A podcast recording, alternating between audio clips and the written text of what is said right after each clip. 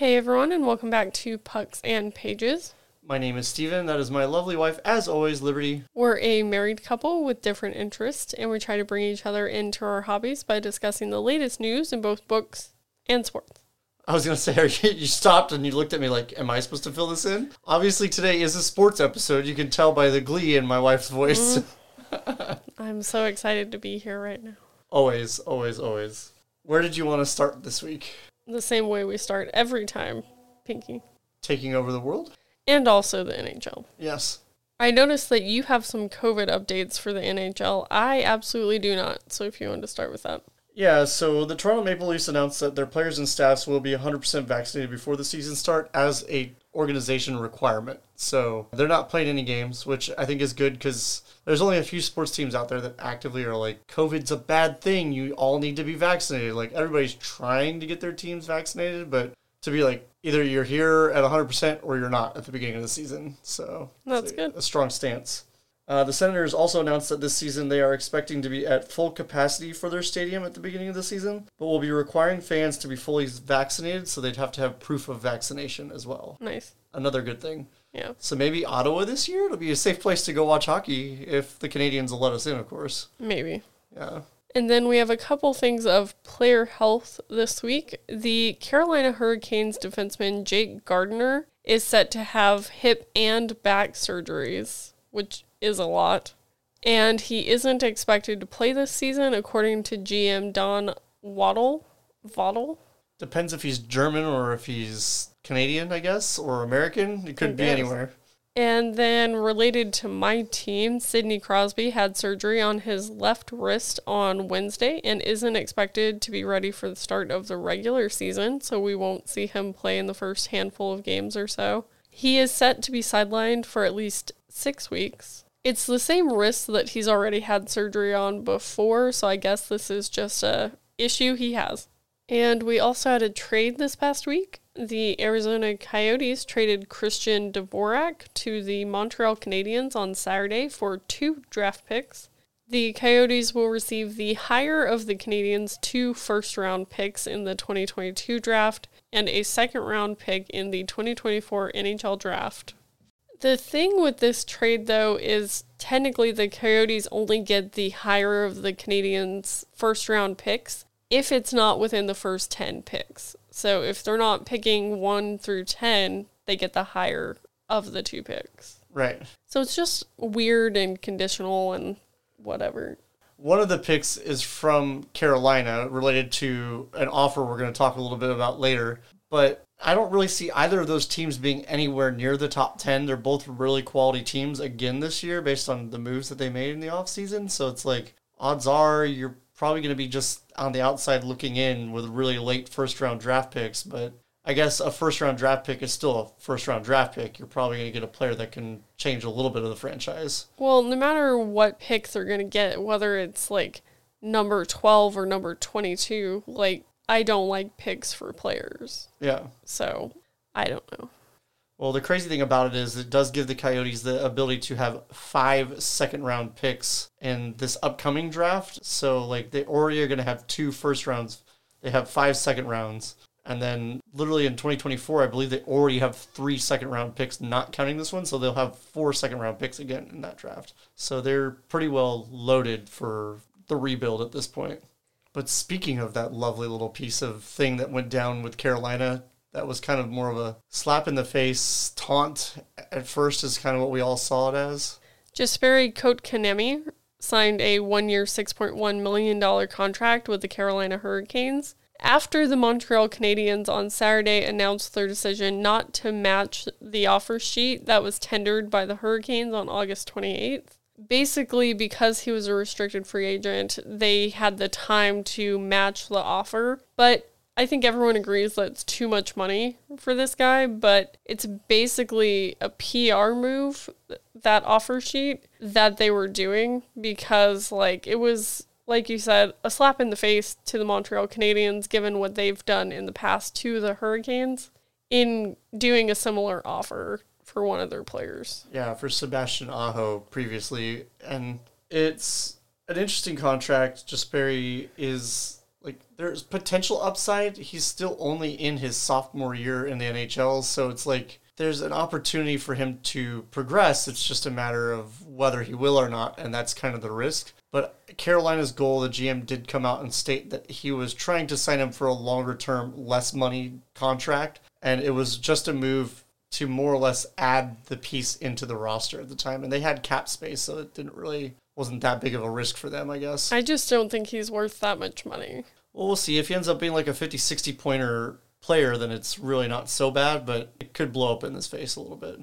And like you said, in this whole thing, the Canadiens received a first and third round pick for the 22 draft from the Hurricanes. I know a lot about hockey, but I'm not sure why they had to give them that because I don't understand enough about hockey, apparently. I don't know that it's you don't understand enough about hockey because arguably I know you know a lot about hockey. I won't ever say that. But I feel like offer sheets are just so uncommon. Like right.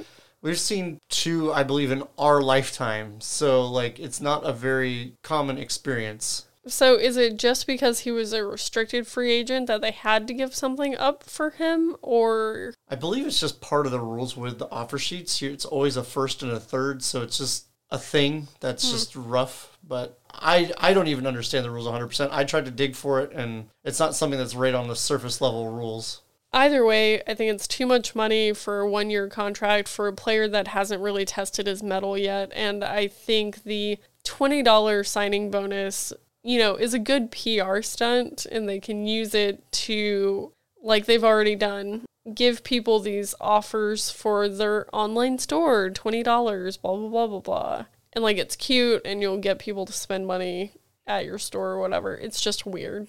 Well, on top of that, they added fifteen dollars to the bottom of his contract, so it was six million one hundred thousand and fifteen dollars, which is Kasperi's number. So like, it was just literally just weird offer thing going on, and I don't know. They they're doing a huge uh, sponsorship of a lot of like collegiate athletes to them in Florida. So like people, they're just spending money in weird ways. Right. So uh, I think that's kind of the biggest news story about it is is like Carolina is being weird. What's new? Yeah. I think it's just going to be one of those things where time will tell how good or how bad this deal was. Yeah. So we'll see. We also had a couple of signings coming out of Calgary this past week. Brad Richardson signed a one year, $800,000 contract with them on Wednesday. Not really surprising, but it is just slightly over the league minimum.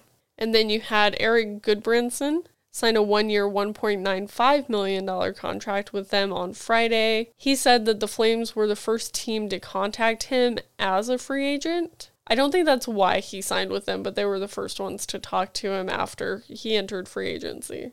Also, the Calgary Flames were busy signing even more defensemen. They signed Connor Mackey to a two-year extension with an AAV of nine hundred twelve thousand five hundred dollars. As well, they also signed defenseman Michael Stone for seven hundred fifty thousand dollars for a one-year contract. So, which is the league minimum. yep. So, So they got busy with their defensemen. and then Zach Parise agreed to a contract with the New York Islanders on Friday. The terms of the deal weren't disclosed, but from what I was able to find, the 37 year old forward had the remaining four seasons of his 13 year, $98 million contract bought out by the Minnesota Wild on July 13th, which is what made him an unrestricted free agent to begin with, to be signed by the Islanders.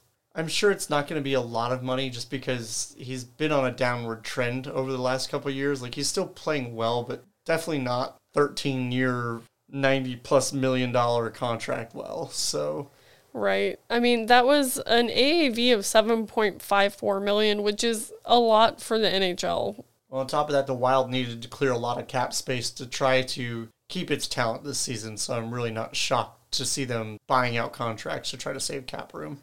But where does that money come from? The pockets of the organization. I guess. Yeah. The question is, do you just have them keep paying you annually, or do they just give you a lump sum? I think it's a lump sum. Yeah. Also, this week, the Ottawa Senators signed their GM, Pierre Dorion, to a contract extension through the 2024 25 season. It also allows the team to have an option for one year at the remaining end of that contract. So, possibly through 2026. Yeah. We'll see what ends up happening.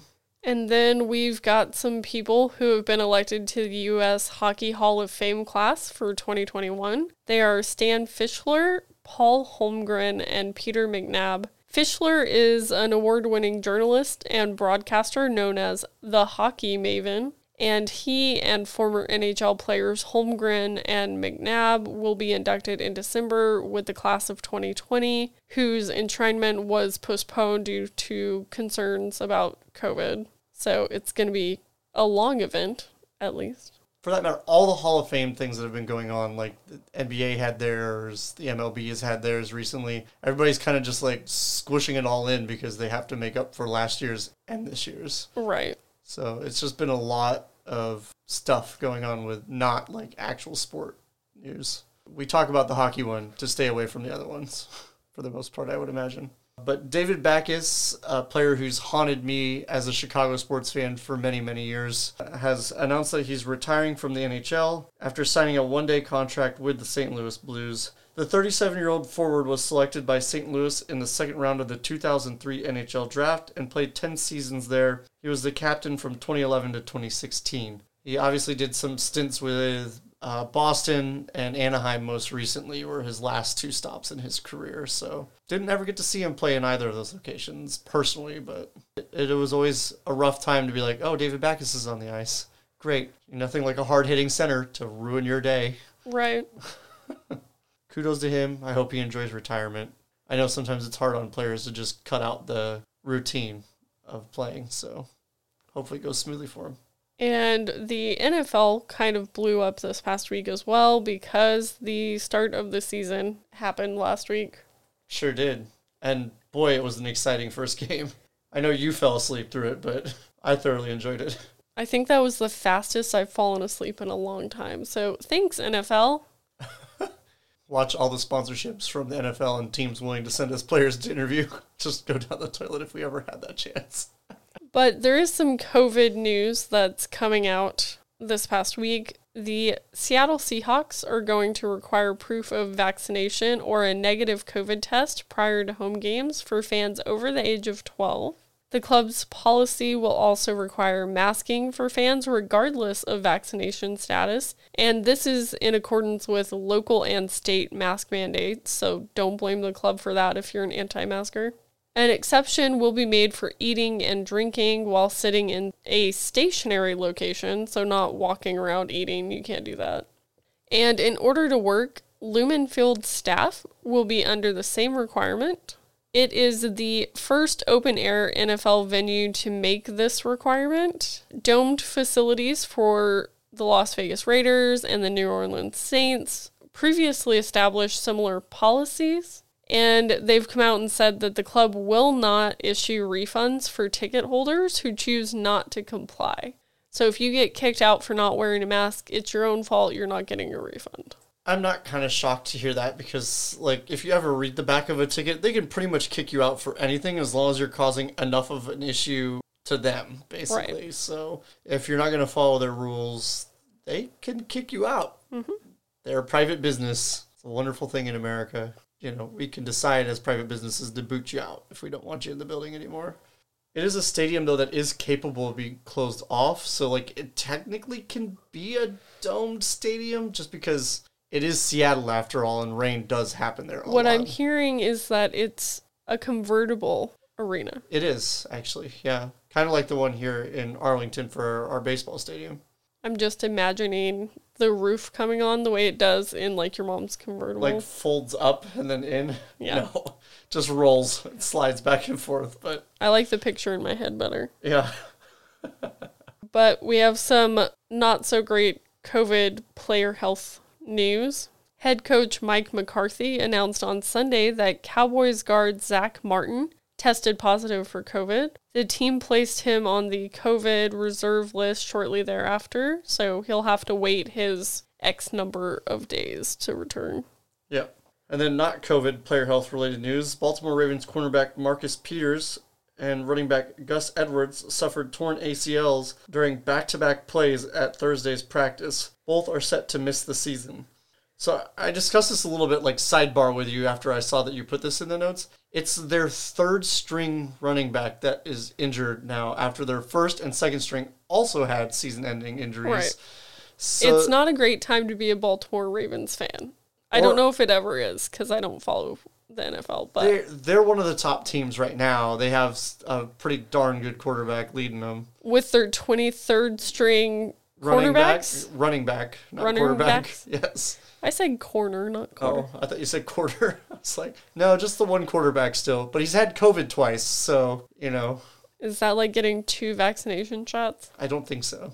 But they've signed Le'Veon Bell to a practice tryout, like just to see if he is still good enough to play. The reality is, like four seasons ago, Le'Veon Bell was the number one running back in the NFL. And then he started complaining about his contract to Pittsburgh. And since then, every team he's been on, he's just been mediocre at best. So we'll see if he gets an opportunity. But like beggars can't be choosers at this point, I would imagine. Like if you're already working, looking for your fourth running back of the season, and you haven't even played a game yet, like other than preseason, oof, like that's tough. And the Washington football team has placed wide receiver Curtis Samuel on IR following a groin injury. He's said to be out for at least three weeks, so at least he doesn't need surgery, I suppose. But I would imagine he like just pulled a muscle or something like that. Like it just, I don't know why, but every time I hear about a groin injury in some sport, I'm like, that's a little obscene. Can we find a different word to discuss this? it's but it not is what it is. most of the time it's not exactly what you think it is, but like the muscles in the area around the groin is usually what they're referring to. But But that's still- not what you think. No, it's not because you know people or at least have it's not what I think. filthy minds. What are you saying? I don't know. It's up to you how you take it. Nothing nice about Just like me. your opinion on the whole perception of groin injuries. But the New Orleans Saints have acquired cornerback Bradley Roby in a trade with the Houston Texans on Wednesday. I'll tell you, I would be a happy camper to get anywhere away from Houston at this point in time. They do not have a good looking team. They're still dealing with the quarterback issues. It's just, I feel like it's going to be a toxic locker room to be in. And for the right reasons. Like, it is what it is at this point. Tyrod Taylor was named the starting quarterback this week as well for that team. So I don't know what they're going to do with our boy down there in Houston who doesn't deserve to be in the NFL anymore. Just kind of sit and wait to see, I guess. And I believe that they ended up getting a third round pick in the 2022 draft for him, but also a sixth round in the 23 draft. That's good. So it's picks for players yet again. Yeah. The Houston Texans did sign wide receiver Danny Amendola to a one year contract worth $2.5 million.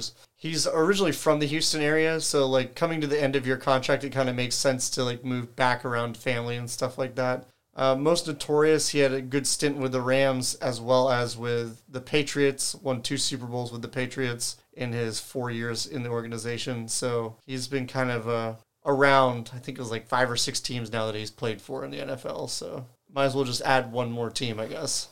The Baltimore Ravens tight end Mark Andrews has signed a four year, $56 million extension with them. The $14 million AAV makes him the third highest paid player at his position, and his deal is good through the 2025 season.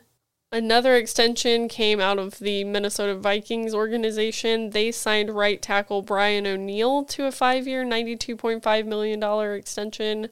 This new deal gives O'Neill a massive pay raise. He is set to make $2.43 million in base salary this year, and he'll see that jump to an average of $18.5 million per year when the extension takes effect. So, about $16 million a year jump. It's pretty nice. I don't know if this is performance based or just he was really good in negotiations.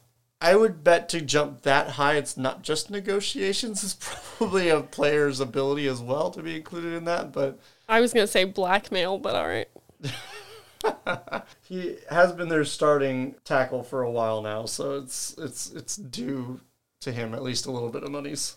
The Steelers also did an extension this past week. TJ Watt has agreed to a four year extension with them worth more than $112 million on Thursday. It includes $80 million of fully guaranteed money and will pay Watt an average of $28.003 million per year. This makes him the highest paid defensive player in the entire NFL. Which is kind of funny because his brother JJ signed a huge contract with the Cardinals during the offseason, but it's his first big contract for TJ Watt. So, like, literally, JJ sent him a text, be like, hey, so all that money I loaned you, you gonna send that to me via Venmo? like, as a joke, because he got the big contract. As well, too, like, Ben Roethlisberger was like, if we don't give him the money he deserves, we're stupid. Like, he, so everybody was just giving him all the motivation and uh, hype that he deserved. So it's kind of cool to see him collect that first big check. It's always relieving, I'm sure, as an athlete. It's too much money.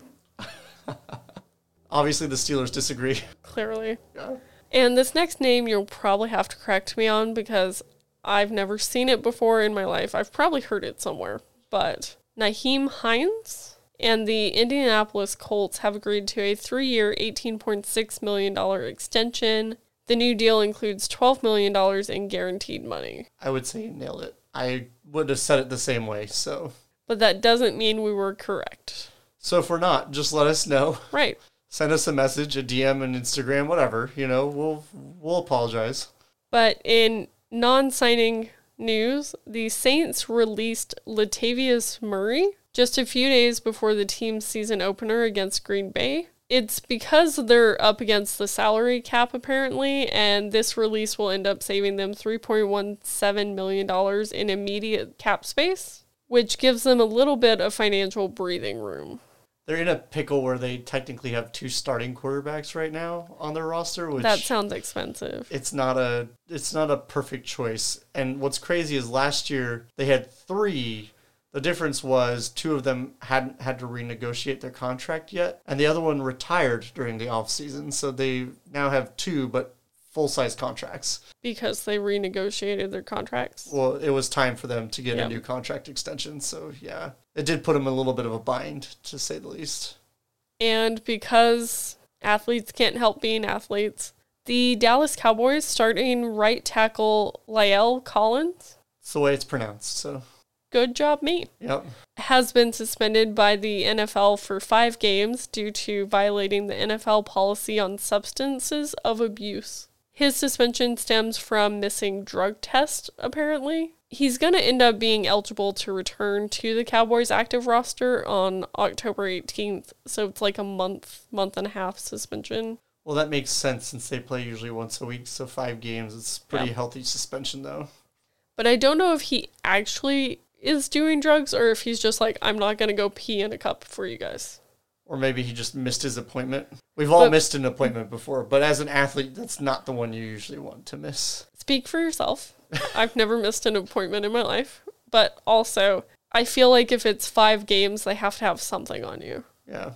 Speaking of the season starting, we had the Cowboys and the Buccaneers face off in the first game. It was the most watched season opener since the 2015 season with 26 million viewers. Are people just bored? Or it was a really exciting game. Was it? It really was. Uh, honestly, I expected the Buccaneers to just trounce Dallas, and the Cowboys hung in there. They had some good interceptions and some good offense. So I don't know what the score ended up being, but we had talked in the morning and I said that the Bucks were going to win 14 over the Cowboys. Yeah, the Bucks ended up winning by two. And you said I was too low in how much they were going to win by. So you were more wrong than me. Well, honest to God, everybody was expecting them to lose by that much. So Aren't you glad we don't gamble on sports? yes, truly. But moving on to my least favorite sport of all the sports, the MLB. It's not so bad. Is it not so bad? It's not so bad. It is that bad. I don't know. We have a player here who is tested positive for COVID. His name is Chris Sale, and he's of the Red Sox. He won't end up playing in the series against the White Sox that started a few days ago, but the manager of the Red Sox, Alex Cora, said that the player feels good and will be back when his quarantine is over. It would be great if people could stop getting COVID, but we'll see. What's crazy about this is that he is the 10th player to test positive for the organization in two weeks. That is too many. it is far too many. Given how long the pandemic has been going on, that's too many. Yeah. So like you know what you should be doing at this point. In response, after the first five cases, the Major League Baseball Association requires everybody in the dugout to wear a mask, whether they're playing or not. Right. So as soon as you come off the field, mask it up. When you come back onto bat, take the mask off. It's an enclosed enclosed space. It should be like that already. It isn't, isn't. It's technically still pretty open. Like dugouts are pretty well open, but I It's get a you. hole. Yeah. You're sitting in a hole. Yes, usually speaking, yes. But either way, they didn't have that many cases over the last like three or four days. So technically, the MLB is like, you don't have to wear masks anymore, and the coaching staff's like, no, we're still doing this. Right. Like until we completely get this under control, no, no, no, no. Everybody wears masks. So it's they're taking it serious. It's just they they fell behind at the beginning clearly. So, but they're starting to get players back from the first round of COVID bout. So that's good, I guess, for Boston. As long as they don't have long term COVID symptoms. So far, there haven't been any instance, instances of that in the organization as far as I've seen, but no articles about that yet. So we'll find out later, I'm sure. The New York Yankees pitcher Zack Britton will be out until the end of the 2022 season after having reconstruction surgery on his UCL in his throwing elbow. Basically, Tommy John surgery. They didn't come outright and say it because there was stuff being done more than that to do the reconstruction. That sounds when you have to reconstruct something, it means it's not constructed. Right. So the wear and tear is like not just a simple Tommy John surgery. So they're they're having to do extra stuff, and in turn, he's going to be out until not the end of this season, but the end of next season, more than likely. So they're expecting him sometime in August next year to start doing practice games come August, and then maybe September, October actually throw in like the minor leagues. So we'll see what actually ends up happening. So maybe you'll see him for the playoffs next year if the Yankees are in. I That don't know. just all sounds really bad. Yeah, but there were only two signings this week. Uh, the Braves signed pitcher Charlie Morton to a one-year extension worth twenty million dollars. It's not bad for a pitcher. I feel like twenty million for one year's worth of work, like not so bad at all. But For an NHL player, that's a lot of money. right, I don't know anything about MLB contracts. Uh, the Tampa Bay Rays promoted Erik Neander to president of baseball operations and gave him a contract extension. What's weird is I couldn't find the terms for like how long the contract extension even was, let alone the monies that were involved with it. But he's been with the organization for four and a half years, so I guess he's doing his job well because he got a nice promotion. Yeah. It's not an easy job to get president of baseball operations. So And this next one is something that we haven't been discussing on the podcast because it's someone behaving very badly and I'm so sick of athletes abusing women, but this one is actually affecting a team for the rest of the season, so I thought I would bring it up. LA Dodgers pitcher Trevor Bauer won't rejoin his team this season as the investigation continues into allegations of sexual assault. On Friday, the MLB and the Players Association agreed to extend his paid administrative leave through the end of the World Series. I don't think you should be getting paid when you're being investigated for sexual assault, but that's what's happening. He last pitched for the Dodgers on June 28th before a San Diego woman said that he assaulted her, which is what triggered an investigation by both the MLB and the police in Pasadena, where he lives, and the alleged assault took place. Bauer has been on administrative leave since July 2nd. And even if the prosecutors don't press charges, MLB Commissioner Rob Manfred said that they could issue an unpaid suspension for him under the CBA.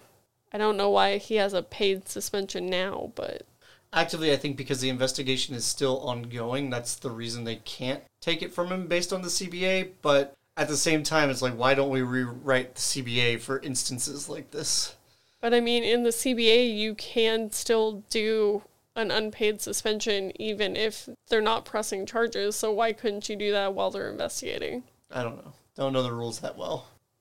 That sort of crap makes me really angry, and so that is why we haven't been talking about it because I would go off, and I still want to go off. It's one of the many things like Deshaun Watson that's just been ongoing, and every week it's just more or less the same information. So this is kind of the first time we're seeing the MLB's stance on the subject, at least a little bit. So I mean, they're just extending his leave until next spring training, basically. Right.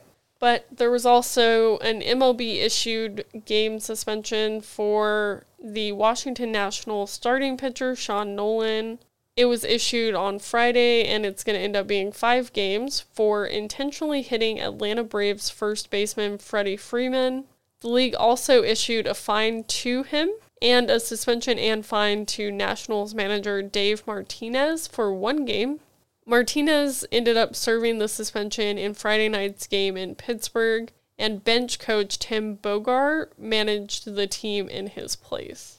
The coach didn't end up like throwing hands on anybody or anything like that, but he definitely got in the umpire's face and he did touch the umpire, but it wasn't like in a violent way. It was more of like a I can't believe this type moment, not like a he pushed him or like poked him or something like that. Like it was just out of frustration. But like when you Even beyond like assaulting people, you're not supposed to touch people, but like during the time of COVID, like just don't touch people. and that's more likely the reason that he got suspended is because that is one of the rules. You're not supposed to touch other people right now. So Or ever.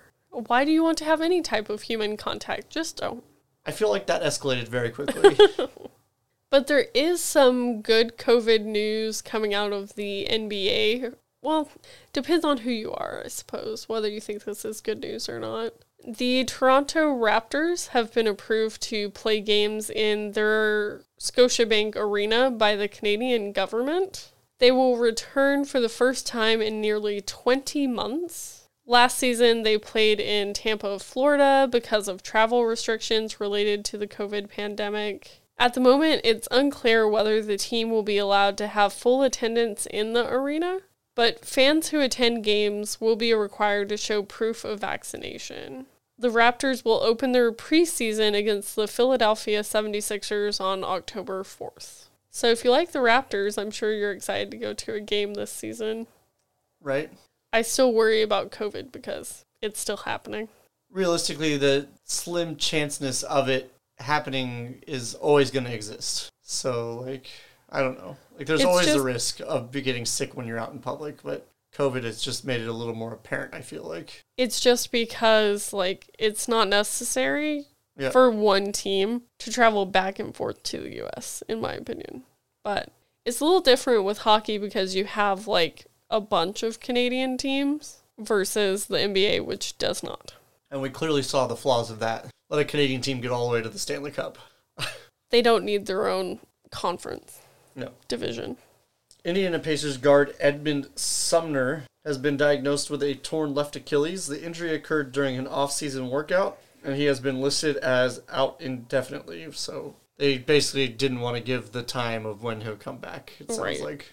I mean, he might need surgery and they won't know till after the surgery or something like that, but Yeah. yeah. And this is a sad one for me because I grew up watching the Lakers and watching this player's brother play for the Lakers. The Lakers traded away Marc Gasol back to the Memphis Grizzlies on Friday. Memphis will then seek to waive the center so he can remain in his native Spain. So, Pau Gasol for a long time was like one of the best players for the Lakers when I was growing up watching them. So, it's always like, oof, that player's related to somebody I used to really like. I'm sorry that he's getting just passed around and then waved.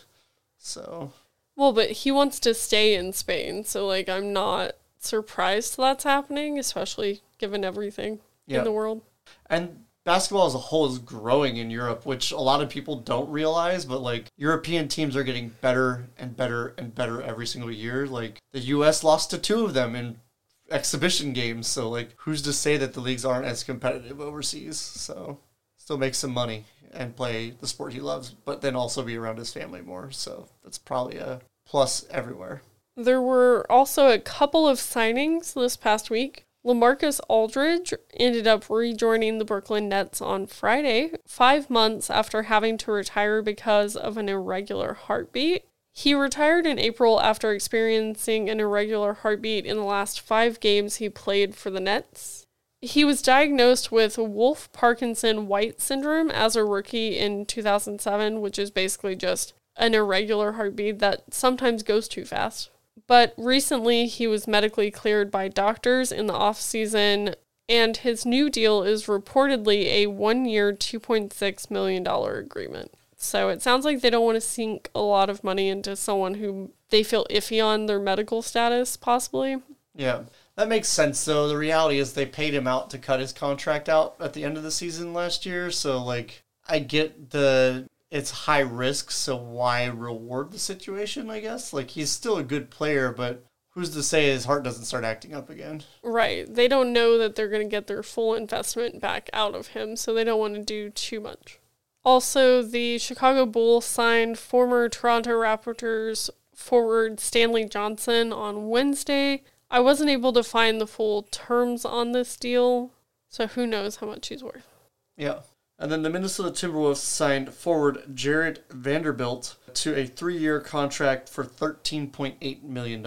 So I really don't know who that guy is, but payday? I mean, it doesn't sound like a super large contract for the NBA. I mean, for the NHL, that's a lot of money, but. For the NBA, it's kind of like pennies to an extent.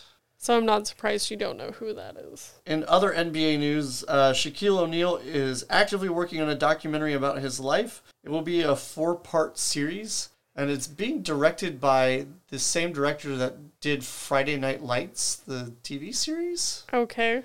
I don't know if that's the best choice, but It's a choice. we'll see what comes of it. But it seems like it's all the rage right now to make your own documentary series about your careers. So, like, you obviously had the Michael Jordan one, which no matter what should have been done. But everybody's kind of trying to get involved with that. I know LeBron was actively working on something as well. So, why And- not? I don't know why this just reminded me, but I have a question about Jordan's documentary.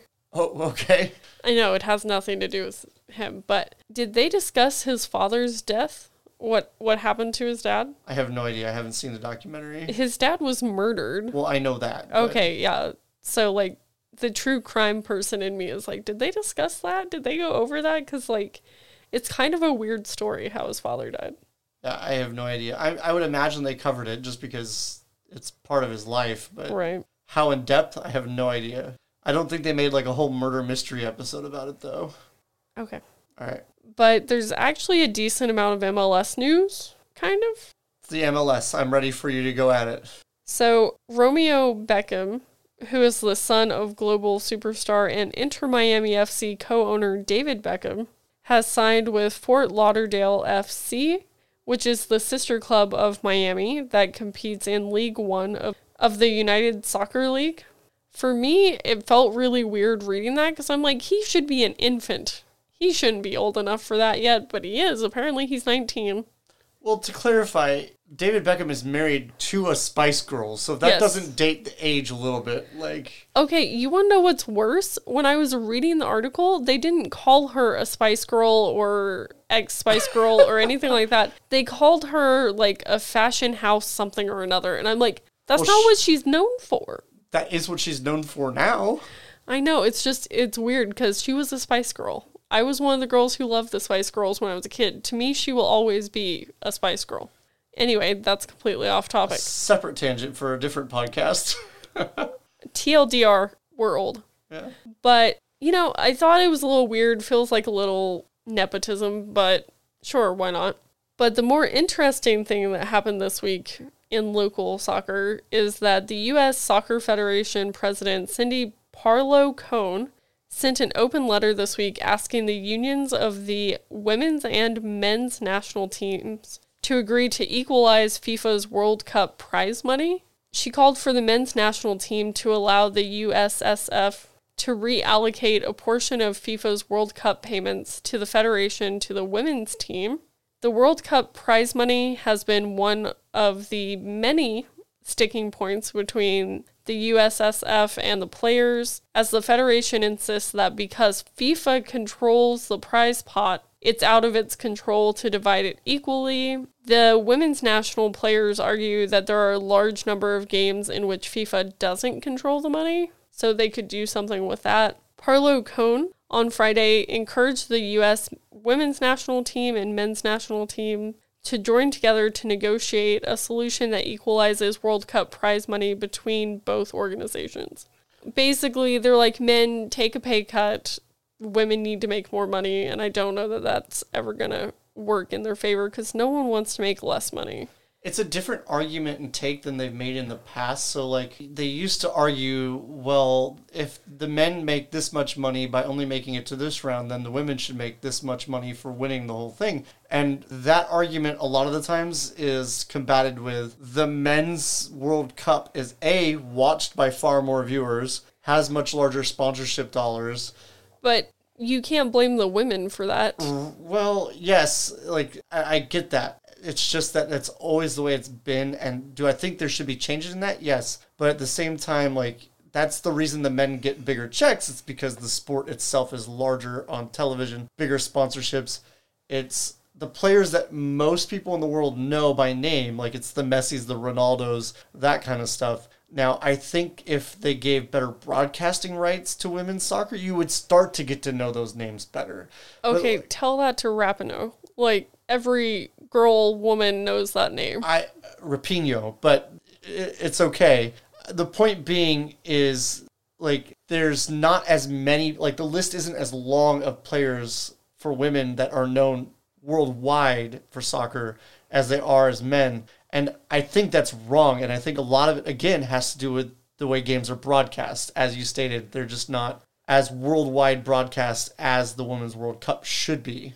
And I think that's part of the problem too. Because like if you asked me to name one person on the German women's national team, I couldn't do it. And it has a lot to do with the fact that it's just not as in my face as men's club and national soccer. I mean, is. it's a systemic issue, and I'm not going to go into this because we're pushing all of my feminist buttons this morning. But basically, I think if they're at the point where they can't get FIFA to fix it because they don't want to, and also they make the most money by pushing men forward over women. It is a good idea to then go to the national teams and figure out a better solution to try to fix the problem if you can't fix it in the overall system. and that's why I think that this approach is better than the ones that they've taken in the past. I really do think that it's like why not? Like the a the men's players already make more money at the club level than women's women players do, so why not take a pay cut at the national level, which is more of a like a respect thing. Like you have the honor of playing for the national team. Like you've been selected. You don't need to make millions of dollars playing for the national team when you're already making hundreds of millions playing at the club level. So I agree. I think there should be a pay cut for the men to help pay for the women's programs and pay for the women players. I think it's a creative attempt at a solution. I just don't know that it's going to actually go through and work. So we'll have to see what happens in the future.